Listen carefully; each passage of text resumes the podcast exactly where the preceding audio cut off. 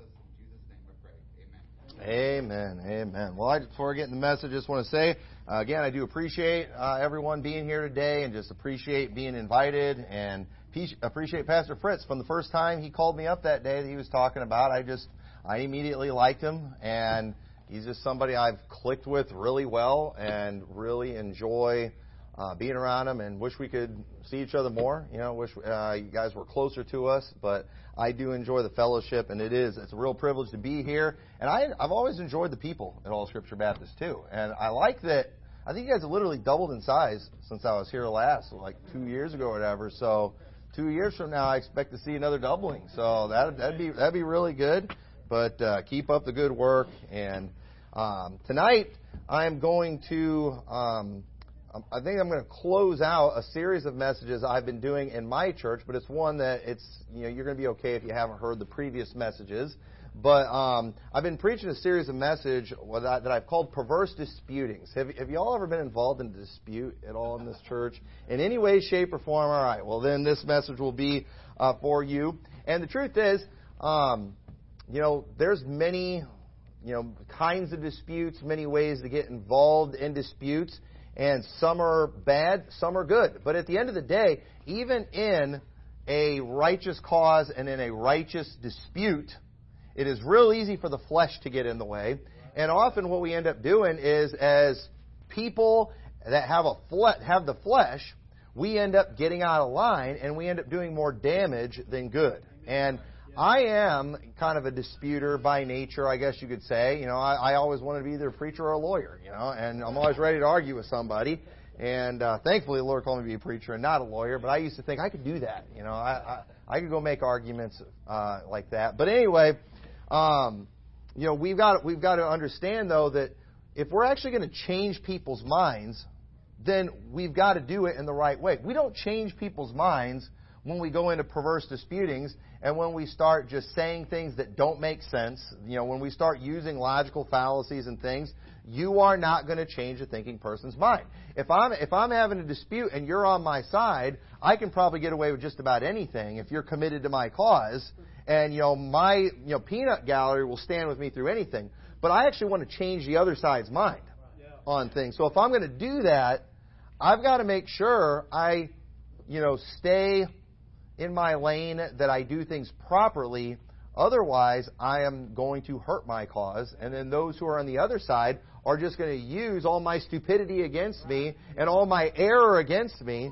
And even if I'm right in my position, if I handle everything in the wrong way, I accomplish absolutely nothing.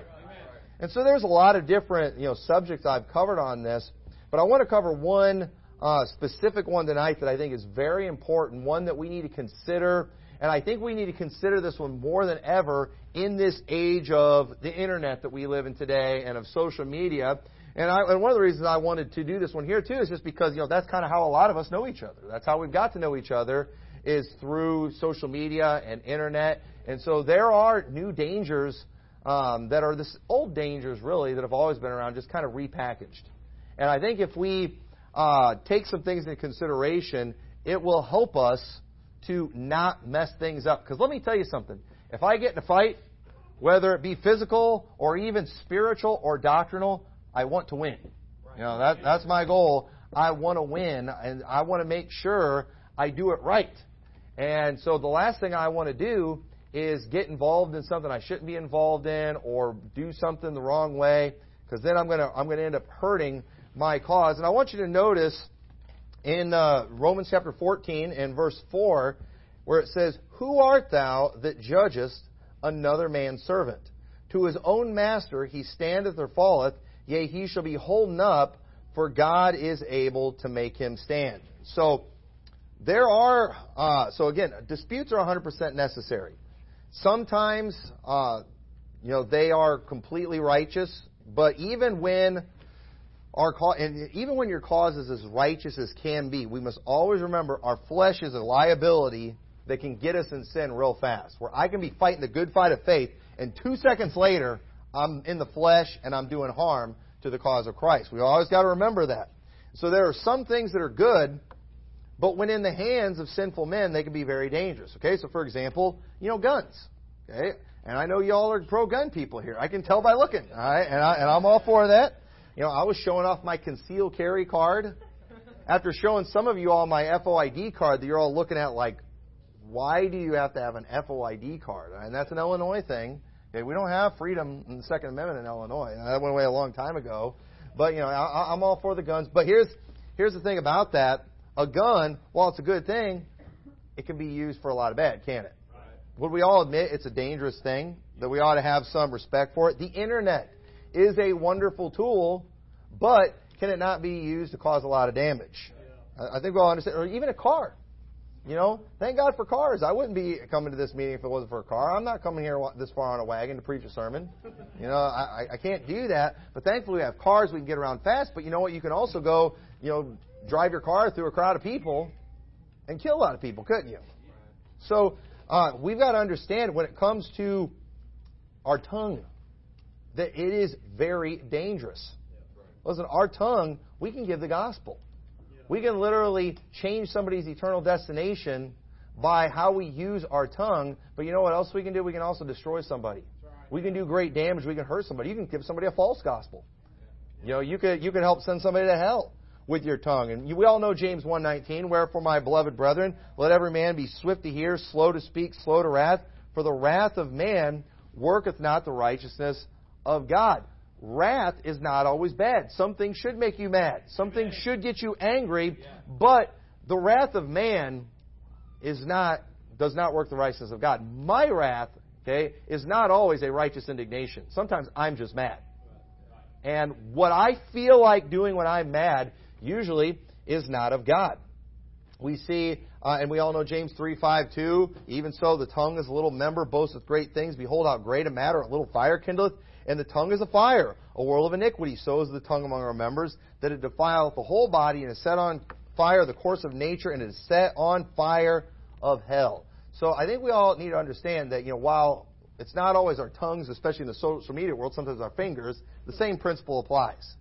And let me tell you something. You could start a fire online that you can't put out, and you you better watch out for that and be careful. And so all these things, there's many ways that we can get out of line with all this. And I think it's important with our tongue that just like we have gun safety, that there ought to be things, you know, you know, there's things that we teach people you should always do when handling a gun. You know, one of the things they tell you, always check to see if it's loaded. You know, you go pull it out of your closet or something. You know it was unloaded when you put it there, but you always check. That's what they always tell you. Always check. When I did hunter safety, that was the first thing they did. If they had us go up and handle a gun, they, they said, no matter what, always check to see if it's loaded every single time. It's just, it's a gun safety thing. You know, they'll teach you things. You know, don't point at anything unless you intend to shoot it. You know, keep it secured. And so we recognize the value of guns in our society, but we recognize the potential damage too. So when it comes to our tongue, when it comes to the Internet, all these things that we have use of, we just better, we need to have some safety practices in mind, so we don't do irreversible damage. And so when it comes to disputes, there's a lot of things we need to be aware of. Uh, a lot of things I've preached previously in this series. I know your pastor, I'm sure he's preached on this. Every pastor's got to preach on the tongue, you know, a couple times a year at least, you know, because things just get out of line. But whenever there is a legitimate or a righteous dispute taking place, what we all need to do is we need to ask ourselves, should we be involved in this? Should we be involved in this? And uh, the title of this particular message is Ineligible Participants. Ineligible Participants. Okay? And the reason I'm doing that is because, like, I, I love sports. I'm all for sports.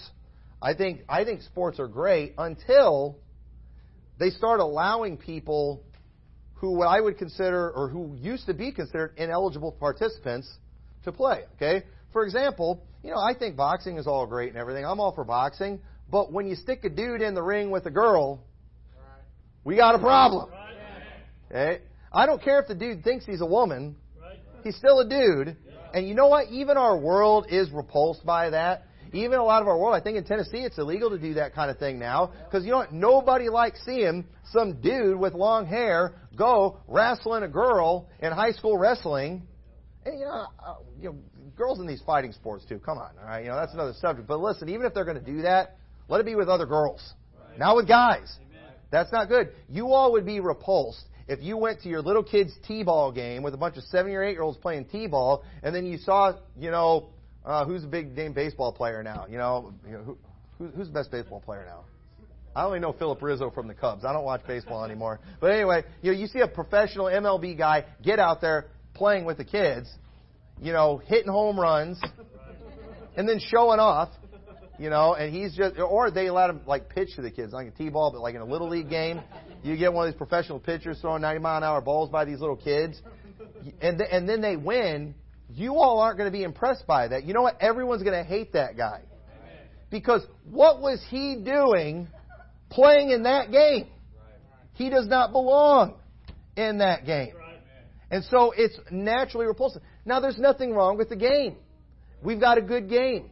We've got, you know, we've got good rules to this game. But when people who have no business being a part of that game insert themselves into the game, you know what we have now? We have a joke. We've got a mess. And everyone is repulsed by that. And what we've got to understand when it comes to disputes, there's some things that they're, the disputes itself, it's fine, but we have no business being a part of it. Amen. And when we insert ourselves in there, we're like that transgender dude beating up a woman. And you're not impressing anybody with that. In fact, it's repulsive to a lot of people. And so in this internet social media age, we have more disputes going on than ever. We can't even, you know, used to be able to at least walk away and go home and have peace in your house. All right, fight's over, we're home.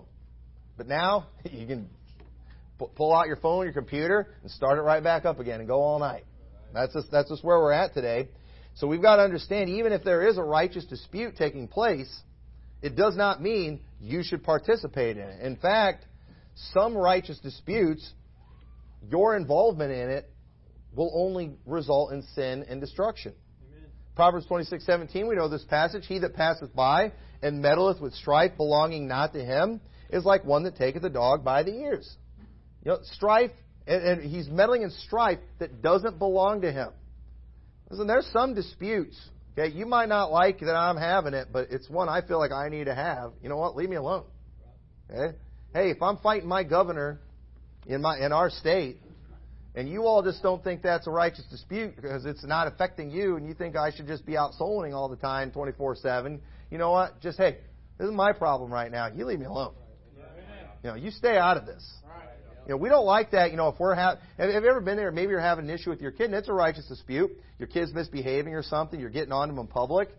Last thing you want is some Karen coming up to you. Um, that is not the way to talk to your child.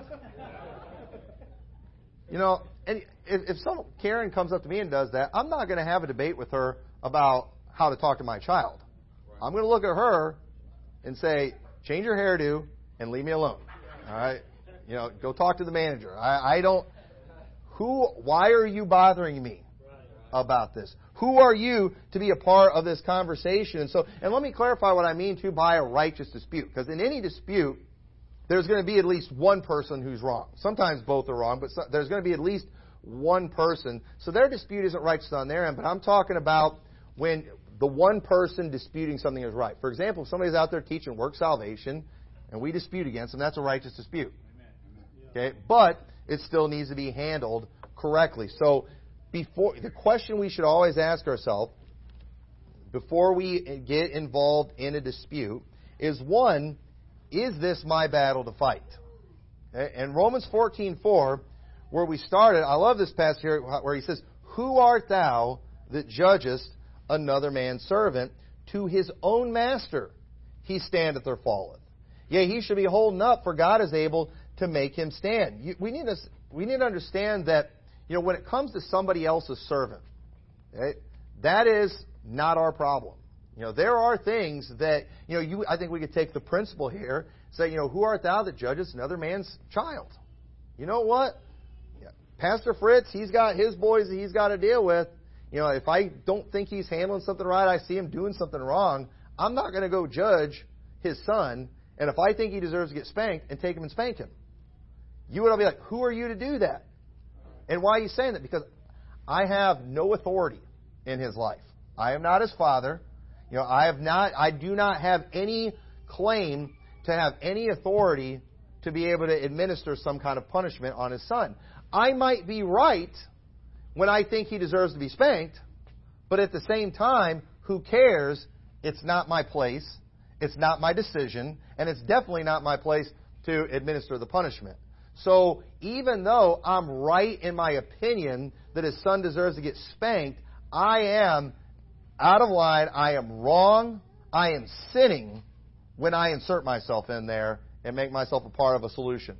I have no place. I have no place to do that. And so if it's not your battle, here's the question you should you should ask is, you know, then, or if it's not your battle, is it how, then how can I do right by the situation? And the truth is many times you can't. Now turn over to Exodus chapter two. Let me show you something here in the story with Moses in Exodus chapter two and verse eleven. It says, and it came to pass in those days when Moses was grown that he went out unto his brethren and looked on their burdens, and he spied an Egyptian, spying an Hebrew, one of his brethren, and he looked this way and that way. And when he saw that there was no man, he slew the Egyptian and hid him in the sand. Okay. Now, here's the question we need to ask ourselves. Did this Egyptian have it coming? I mean, here he is beating up this guy. I mean, isn't Moses right in going and taking care of business here? Well, here's the thing about that. Moses doesn't have any authority to do that type of thing. You know, if I see somebody out there doing wrong, if I see somebody out there speeding, I don't have the right to go pull them over. If I see somebody breaking the law, and I was to go arrest them, handcuff them, and throw them in the back of my car and haul them off to the police station, okay, I'm probably going to go to jail because I have no authority. Yeah, but I was right. They were breaking the law. Okay, call the cops. You're not a, you're not a police. You have no authority to do that kind of thing. So, it, and all of a sudden now, even though that person was doing bad, they were committing a crime, I have now committed a crime by inserting myself somewhere, administering judgment where I have no authority. But, but I'm, I, I don't care. I was still right. It was wrong for them to be stealing. Okay, it was wrong for them to be stealing. You're still in trouble because you arrested somebody with no authority. You have no right to do that. And so Moses here, he sees a, a bad situation, and you know what he does? He takes the law into his own hands, he administers judgment, and he has no authority. And then look at this. Even the Hebrews, who were kind of a mess at this time, says, and he went out the second day, and behold, two men of the Hebrews strove together, and he said to him that did the wrong, wherefore smitest thou thy fellow? So here he is now thinking, all right, you know, I took care of business yesterday. You know, I think I brought justice in that situation. You know, I think if the, if he hadn't got stopped right here, before long he'd have been getting him a superhero costume and just going out in the streets and, you know, doing vigilante justice, you know. But no, he he ends up going to these guys. He sees them fighting. All right, I'm a good judge. You know what? I'm qualified. I know what I'm doing. I'm going to go get involved in these guys' dispute. Hey, what are you doing smiting each other? And what, look at what these guys did here. They look at him and they, he said, who made thee a prince and a judge over us? Intendest thou to kill me as thou killest the Egyptian? And Moses feared and said, surely this thing is known. Notice how he's like, hey, um, what is your position? Who made you a prince? Hey, you realize in Egypt here, you know, we have rulers, we have a system of authority, and you have no backing behind what you're saying. Now, here's the thing. As you know, Moses had a lot of good things going for him. He was a smart guy. I think if he would have judged these two guys and questioned them, said, all right, what's this fight about? I think Moses could have figured out who is right, who is wrong, and what needed to be done to make things right. At the end of the day, it didn't matter because Moses had no authority to do this. And so these guys, when they, when Moses inserts himself in this situation, they're looking like, who are you? Oh, and by the way, we saw what you did to the Egyptian. And they probably liked it because it helped one of their guys out, so they didn't turn him in. But they're like, hey, are you going to go kill me like you did that Egyptian? Because you had no place to do that either. The truth is, you know, you can be right in your thought or your judgment on something, but here's the question, do you have any, is this fight yours? Do you have any authority here? You know, disputes between a husband and wife, they need to remain between a husband and wife. You know when a lot of damage comes is when they start bringing people in who shouldn't be brought in. They start, you know, they start telling all their friends, oh, let me tell you what my wife did. And then the wife starts telling me, or that, you know, they're, maybe they're going through a battle about going through divorce. And a lot of times what ends up happening, personal stuff starts getting out and irreversible damage gets done because they're bringing all these people in. I've seen before, too, where there's disputes and things going on like that that are real personal. And then they start airing out their laundry on Facebook and stuff. Folks, when you do that type of thing, just understand, you know what you're going to... First off, you're doing irreversible damage by doing that. But then, you know what you're doing when you put it out on Facebook? You're inviting a multitude of unqualified judges Amen. To come and insert their opinion right. and start making judgment and trying to influence you. People who have no business doing that. Amen. This is between a husband and a wife. And so don't don't put those things out there for people. And I, I believe one of the reasons our government is doing so much damage today is because they are involved in areas they shouldn't be involved in. Amen. They have no place. There, there's nothing that they can bring to the table here. There's nothing... They they have no place. They have no authority. This is not what God intended. And you know, God intended for a man to be the head of a home and somebody else. Did you know another woman can be smarter and wiser than a husband in a different couple, all right? So, you know, let's say you got Pastor Fritz and his wife, and then, you know, let's just say that, you know, there's another woman who is smarter than Pastor Fritz and has better judgment and more wisdom. When it comes to their marriage, it doesn't matter if that woman if no woman knows more. If she starts trying to insert her opinion and authority and interfering, you know, we've got a mess, don't we? Because she has no place. This is an outside individual. She has no place here. The home was not designed for another outside woman to come and be some kind of ruler there. That's not what it was designed for. And understand, a church was not designed to have a government come in and tell it what to do. Amen. And when it does, you know what we have? We have a mess. Yep. They mess everything. They mess everything up. Now, the government, their opinions might be right on things. You know, when it comes to shutdowns and things like that, if the government says, "Hey, I think churches need to shut down right now," they might be right.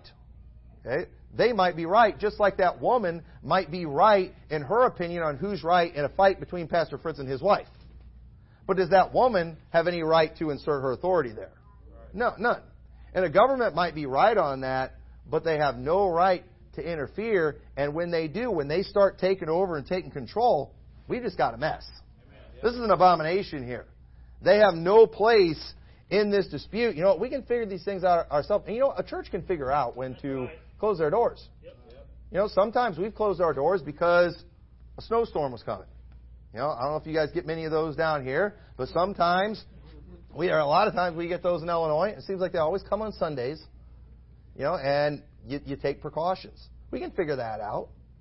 You know, say, uh, Pastor Tommy, will you ever shut your church down for a plague? Well, of course I would, if, if I felt like we needed to, and if I ever feel like we need to, we will. You know, if the if the what was the big one that everybody was scaring us with from the early nineteen hundreds? Spanish flu. Hey, if that's going through and bodies are dropping, would you close your church down then? Yep. Why? Because bodies are dropping and everybody's dying and this is really horrible? Yeah, you better believe I would. Now, would I do it because the government and the news media is trying to get me to panic and I see no reason to panic? No. Right. Amen. You know, no. We can figure that out. Right. Do you understand that? We can figure these things out. We're doing just fine. And again, you get involved somewhere. We have no place. We have a mess. We have an abomination. So even if you're right on your position on a dispute, you are wrong when you insert yourself where you have no place. And you can spot, spout off how your opinion was right all you want, but at best, it means nothing if you had no place, if you had no position. So, for example, I can scream all I want all day long, O J was guilty. All right, you know, come. You know, I dare you to come argue about that. O J was guilty, but you know what? Who cares? I wasn't on the jury, and I can say all I want. I know he's guilty, and I can say it real loud, and with all kinds of authority. But you know what? They're not going to do. They're not. The authorities aren't going to go out there and say, "Well, I guess we got to arrest him." Of course, I think he's already in prison for something else right now. But even if he wasn't, you know, they're, they're not going to do that, because yes, I'm spouting off my opinion. But it's got nothing backing it because I have no place. I mean, I have no authority. No one's going to arrest because of what I said. So do I have any ability to bring out any kind of positive outcome by inserting myself here? We need to ask that. You know, how many of our arguments are about things where we have no authority, where we have no ability to make any change? You know, for example, you know, we have two guys. Let's say we have two guys in here after church arguing about whether Biden actually won the presidency legitimately or not. And they are, man, they are duking it out. They are having a fight. And then, you know, let's say the one guy wins. He wins the argument. Yep, Biden cheated. And he, he, he you won the argument. Congratulations. You won the argument. Guess who's still president?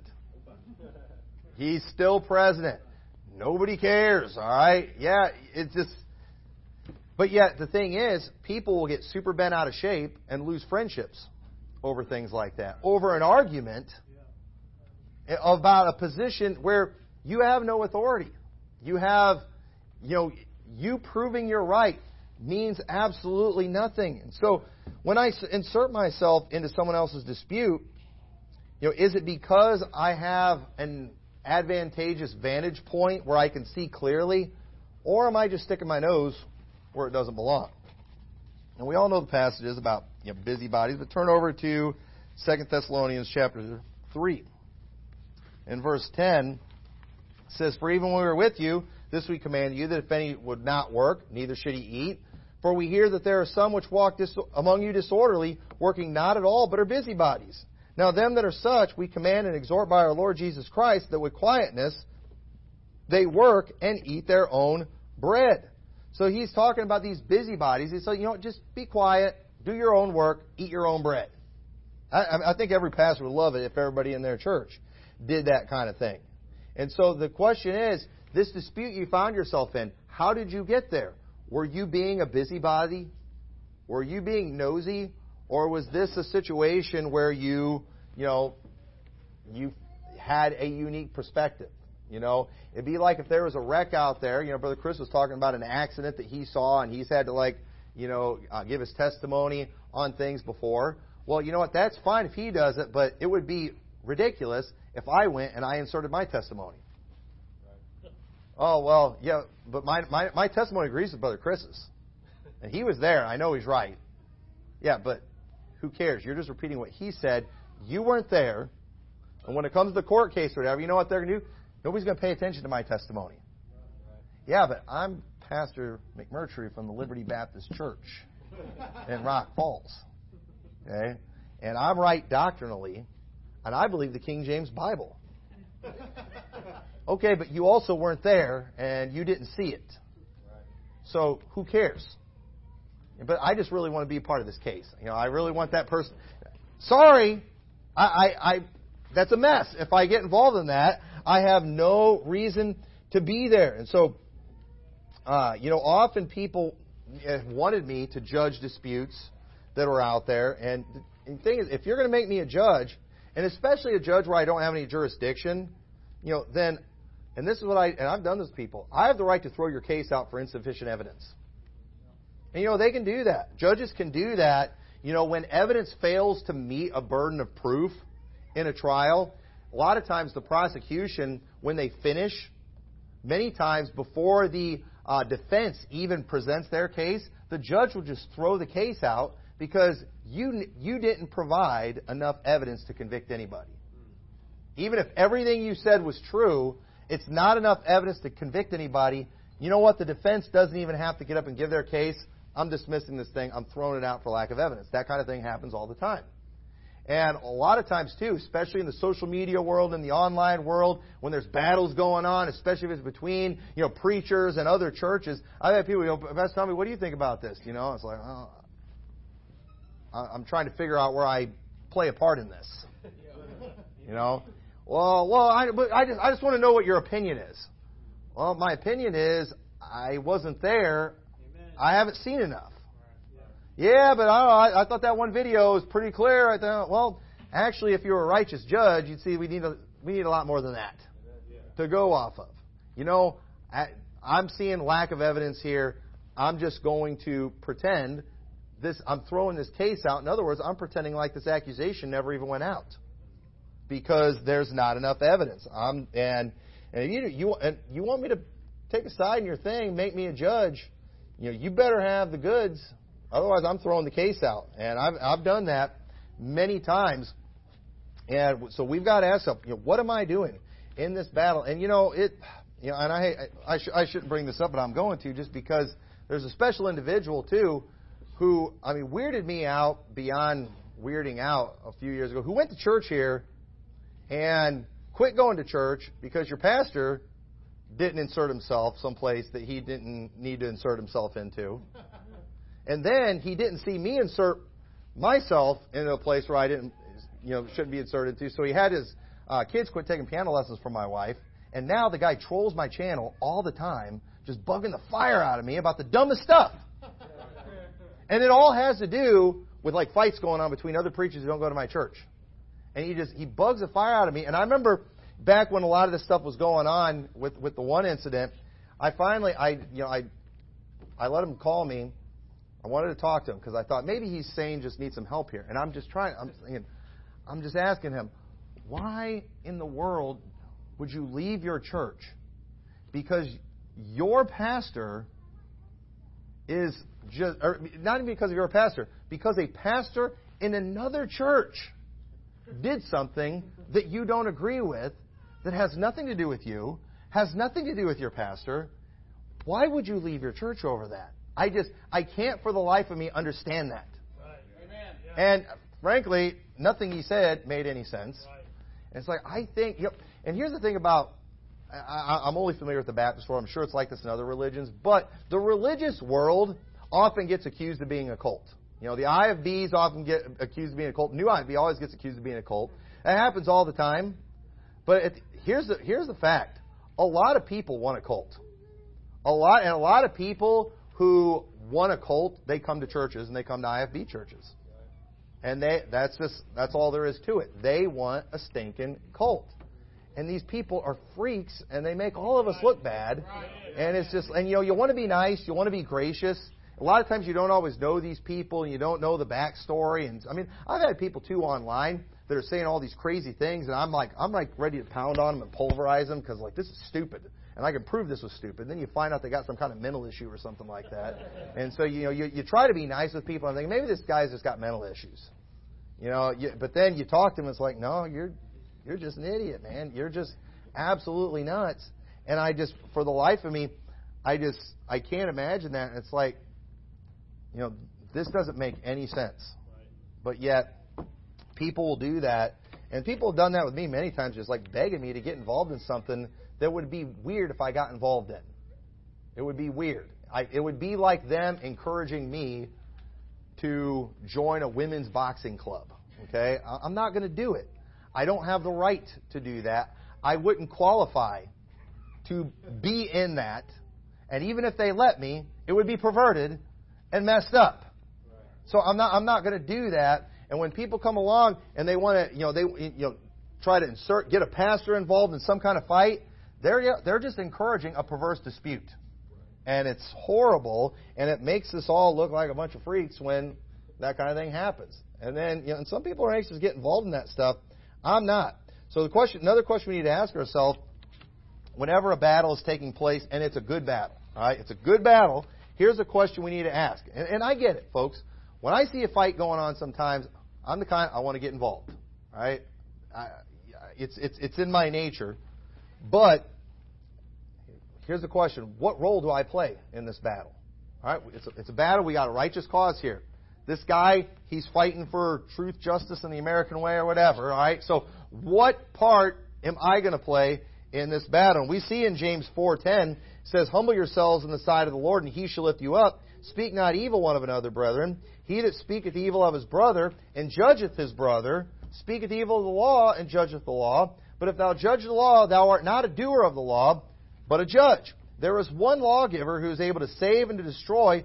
Who art thou that judgest another? So again, it's bringing up this question of who are you to judge? And listen, when some, when the Bible says, who art thou to judge? That is not saying never judge. It's just asking, who are you to judge in this situations? And so if there's a problem going on with my daughters back there, and you all see me get involved, and you said to me, who art thou to judge? I would say, I'll tell you who I am. I'm their dad. So that passage isn't saying you can never judge. But the question is, are you somebody who should be judging in this situation? And so I am their dad. I actually have an authority. I actually have a position here. I'm supposed to deal with this kind of thing. So this is a, this is a good cause here.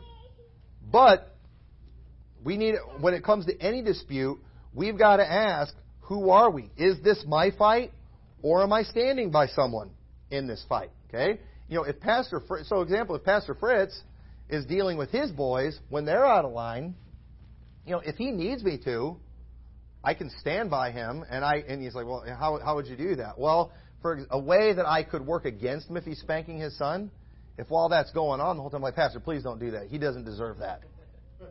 You know, I'm I'm hurting the cause now, aren't I? Okay, you know, I'm probably overdoing it if I'm like, give it to him, you know. But you know, at the same time, you know, if I'm just, while he's talking to son, if I'm standing there, you know, nodding in agreement, and you know, he's like, you know, son, you you deserve this spanking. I've got to do this, and I'm, you know, I'm there with a look of approval. You know, I guess that's me standing by his side. I don't think he needs me in that situation, but I, I I've maybe helped. You know, but at the end of the day, a lot of times these fights people get in, the person doesn't need your help. I know you want to help, and when I sometimes when I see people spanking their kids because their kids are really rotten, I almost want to help sometimes, you know. But it's like, no, they don't need my help. They're taking care of things. They're they're doing just fine. But you know, so when someone's fighting that righteous battle, it's okay, you know, to stand with them. It's encourage them. But you know what? Don't mess up their fight. Don't mess it up. So, for example, if somebody's trying to witness to a family member that's a Catholic, okay, it's their their way of dealing with them. Okay? Like, Brother Jared, I don't know your family, but if you had some Catholic family members, and I see online he posts something against Catholics, all right, and you know he's doing whatever he thinks is best to try to influence his family away from Catholicism, okay? This is his battle, and his battle is motivated by love, where I don't know his family, I don't know anything about him, but he does, and he cares. And then all of a sudden, one of his family members gets on there. You know, how dare you speak that way about the Holy Father? You know, you'll go straight to hell, you know. And then I, I just get on there, well, and I just start insulting the Pope. I start calling them names. I'm just bashing them. I'm, ha- I'm hammering his family member. And, you know, and the whole time, he's on there like, dude, that's not the way to handle it with them. You know, I'm actually hurting his cause, aren't I? And let me tell you, I've had people do that with me before. Yeah. Where, you know, I not everybody that follows me on Facebook are fundamental Baptists. Some of them are family members that aren't saved. Some of them are just, you know, they're liberal, or, you know, they've got a lot of, you know, there's there's all kinds of people. And I hate it when I post something and then somebody, you know, a family member or, or a neighbor, or coworker, something like that, or even just a brand new Christian, they come on and they say something and then they get pulverized by people that I hardly even know. It's like, hey, I'm never going to win these people now. Amen. Yeah. You know, and so the thing is, it's okay. Brother Jared's fighting a good cause, stand against the Catholics trying to influence his family, but now, all of a sudden, I've inserted myself into this battle, and I'm just trying to help him out. They just told him he's going to hell. Well, you know what? When you love your family, you'll take that. Yeah. You know, you'll take that. But, you know, me, I don't know them. I don't have that love for them that he does. Well, I'm not going to take it. They're wrong. And you know what? They are wrong. They are wrong, but this battle is not mine. I've messed it up. Everything I said about them was correct, but I messed things up. I did damage. I harmed what he was trying to do because I inserted myself into dispute that I had no place. And so if I want to stand with him on that, you know, I need to do something that will actually help. And most of the time when it comes to social media fights, staying out of it's the best thing you could do. Amen. Okay? Especially on something like that. I don't even need to go liking his comment. And because, you know, you've all been there before where you're having that dispute and that one person's got forty-three likes and you got one. And the one that gave you one is a known nut job that everybody hates, you know. It's like, you know, that, that, that doesn't really help the cause. The best thing to do is just stay out of it. And because I, I want to actually help somebody. I don't want to end up doing more damage. And so if I'm standing by someone in a fight, what I need to do is follow their lead. Now, if he's on there and he says, hey, to my I F B brethren out there, give me some verses proving Catholicism wrong. Well, hey, he just called for our help. Now I'll bring on the verses. You know, I'm following his lead because this is his battle. It's a good cause. And so I'll I'll go with his lead in this. But and, until he, I'll wait for him to give the orders before I insert myself. And if, if I'm called on, I'm ready to fight. So I need to follow their lead. I think this applies in any area. Even if you're out there soloing and you're just a silent partner, you need to understand the guy talking's in the lead right now. Let him do his thing. Amen. You're just support. Yeah, right. Yeah, but he's wrong in how he's doing this. It doesn't matter. Okay? You are not going to send a good message when you interrupt and you correct. So unless, unless it's some horrible heresy or something like that, but then you just, you know, hold off, go talk to the pastor, let him know about it, deal with it. Just, you need to understand your place in this fight. It's a battle going on right now. So uh, when you're fighting with somebody, you need to understand, I need to listen to the one who outranks me in this situation. And if there's a battle between, you know, him and one of his family members, he outranks me in this situation. I'm following his lead. And that needs to be our attitude. It doesn't matter if I feel like I know better what to do. I might feel that way, and I might even be right in my opinion, but at the end of the day, this is his battle to mess up. And I, I, I shouldn't be doing that for him. So I'm going to stay out of it. And in First Peter chapter four, because if I get out of place in this fight, if I get out of place in a dispute, an unrighteous dispute, I get hurt, I'm not a martyr. We see in First Peter four fourteen, if ye be reproached for the name of Christ, happy are ye, for the Spirit of glory and of God resteth upon you. On their part he is evil spoken of, but on your part he is glorified. But let none of you suffer as a murderer, or as a thief, or as an evildoer, or as a busybody in other men's matters. You know, there's a reward when we suffer for doing right, but when we're suffering because we're a busybody in other men's matters, what does that mean?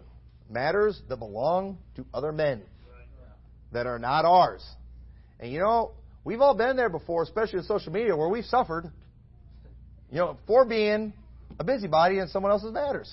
And then we got beat up. Have you ever found yourself just in the middle of a social media battle that was not yours, and all of a sudden you're like getting gang stomped for something, gang stomped, figuratively speaking, for something really stupid? Okay? When that happens, you're not suffering for the cause of Christ.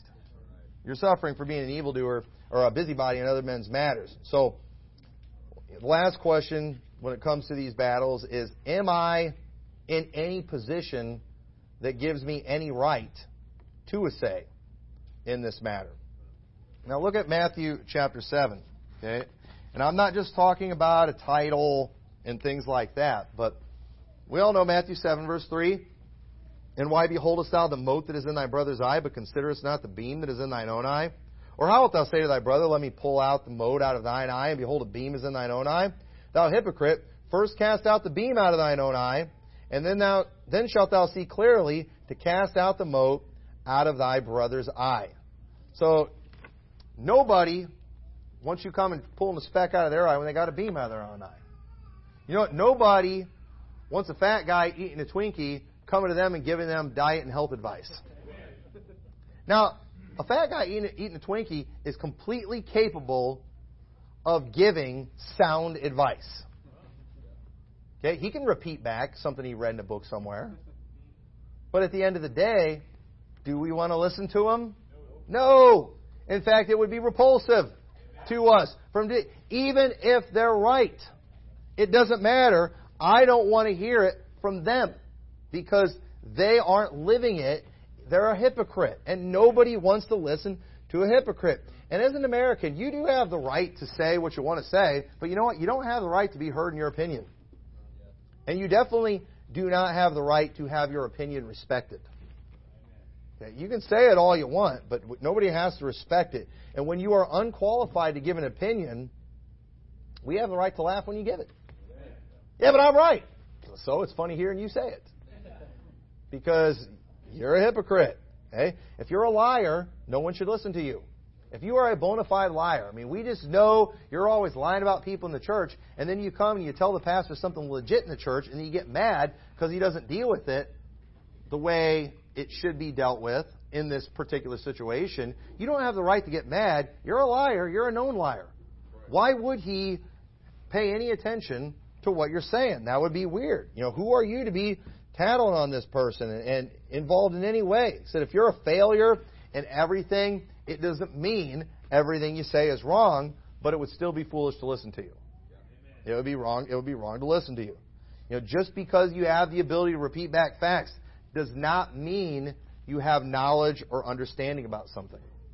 So it, it's it's repulsive to listen to someone criticize someone when they're in bad shape themselves. In Isaiah sixty-five, this is where we get the holier than thou uh, phrase. It says, I am sought of them that asked not for me. I am found of them that sought me not. I said, behold me, behold me unto a nation that was not called by my name.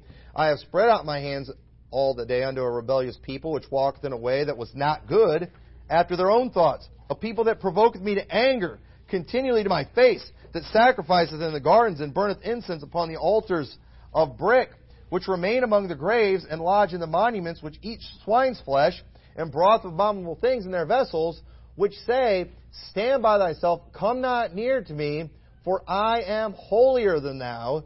These are a smoke of my nose and a fire that burneth all day. You know what? One of the things that Israel, that God called Israel out for in the book of Isaiah, was they were not being a light to the world.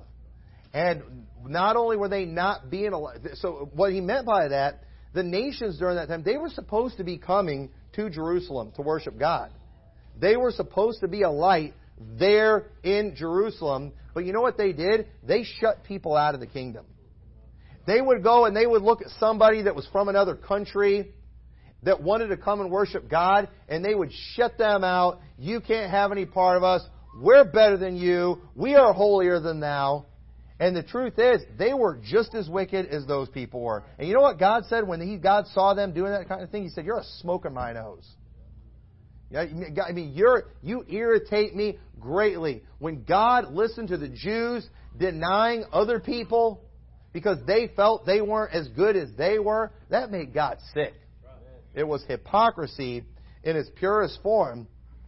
And we've got to understand that a lot of times when there's disputes going on, we may not be in any position to be saying anything because our life's a mess. Amen. If you've been married fourteen times, you know, don't be giving marriage advice. Right. Right. Now, my advice is that you ought to stay married. Well, that's good advice, but I'm not going to listen to you say that because you don't live it. You know what? It's just it's just repulsive, and it is. That's what we got going on today. It's like you see these people that are on, they're on there online, involved in every dispute, every single one. And sometimes it is. It's a good cause. It's a good fight. But then all these people are inserting themselves where they shouldn't, and then I just look at that and I say, what on earth? You know, you are you're making this fight now look bad. You're making this individual that you're trying to stand with now look bad because you have now turned this into a perverse dispute involving something you shouldn't be involved in. And we've got to learn to just figure out when to speak. You know, we could, if we would learn that, when to speak, we could change our lives. Amen. Man, we could change our lives. If we could just get a hold of the fact that some things are just not our place, we'll find ourselves living a much happier life and have a bunch of burdens lifted. And I don't know about you, but let me tell you, all these messages I preached on the subject, I, I was preaching to myself because I have many times. You want to you want to get tempted. You know how I'm going to get tempted tonight to just throw out everything I just preached? I'm going to go on Twitter. I follow a lot of I F B preachers on Twitter, and you would not believe how dumb some of the fights are that get on. And and I do, I, well, I hate seeing somebody attacked unfairly. And I most of the hate that I get online today is because of people I stood up for. And sometimes, you know, I, I think I did it right, but sometimes I probably didn't do it right. But at, at the end of the day, it's like it is it is hard to behave. What I'm preaching to you is easy to preach, but it's hard to live. And if you see me next week, you know, not practice when I preach, man, just remind me of that sermon because, you know, because I do, I need it. I, I'm, I'm preaching to myself as much as anybody else. Don't you look at me like you think you never do any of this stuff and you think you can handle it because, you know, I, I know better than that. And I and and you could you could probably go pull up a screenshot. Pastor Tommy, look at what you did here. I know. Why do you think I'm preaching that? Because, you know, some, sometimes preachers, we preach to ourselves. So I hope that was a help. Let's pray. Dear Lord, thank you for everyone who came here today, Lord, I pray this was a help to them. I pray it'll help all of us to just watch ourselves in these things, to uh, just get control of not just our tongue, but, Lord, today our fingers and what we're capable of doing and uh, the damage I, that we're capable of causing. I pray it'll help us to uh, realize it, recognize it, and to avoid these things.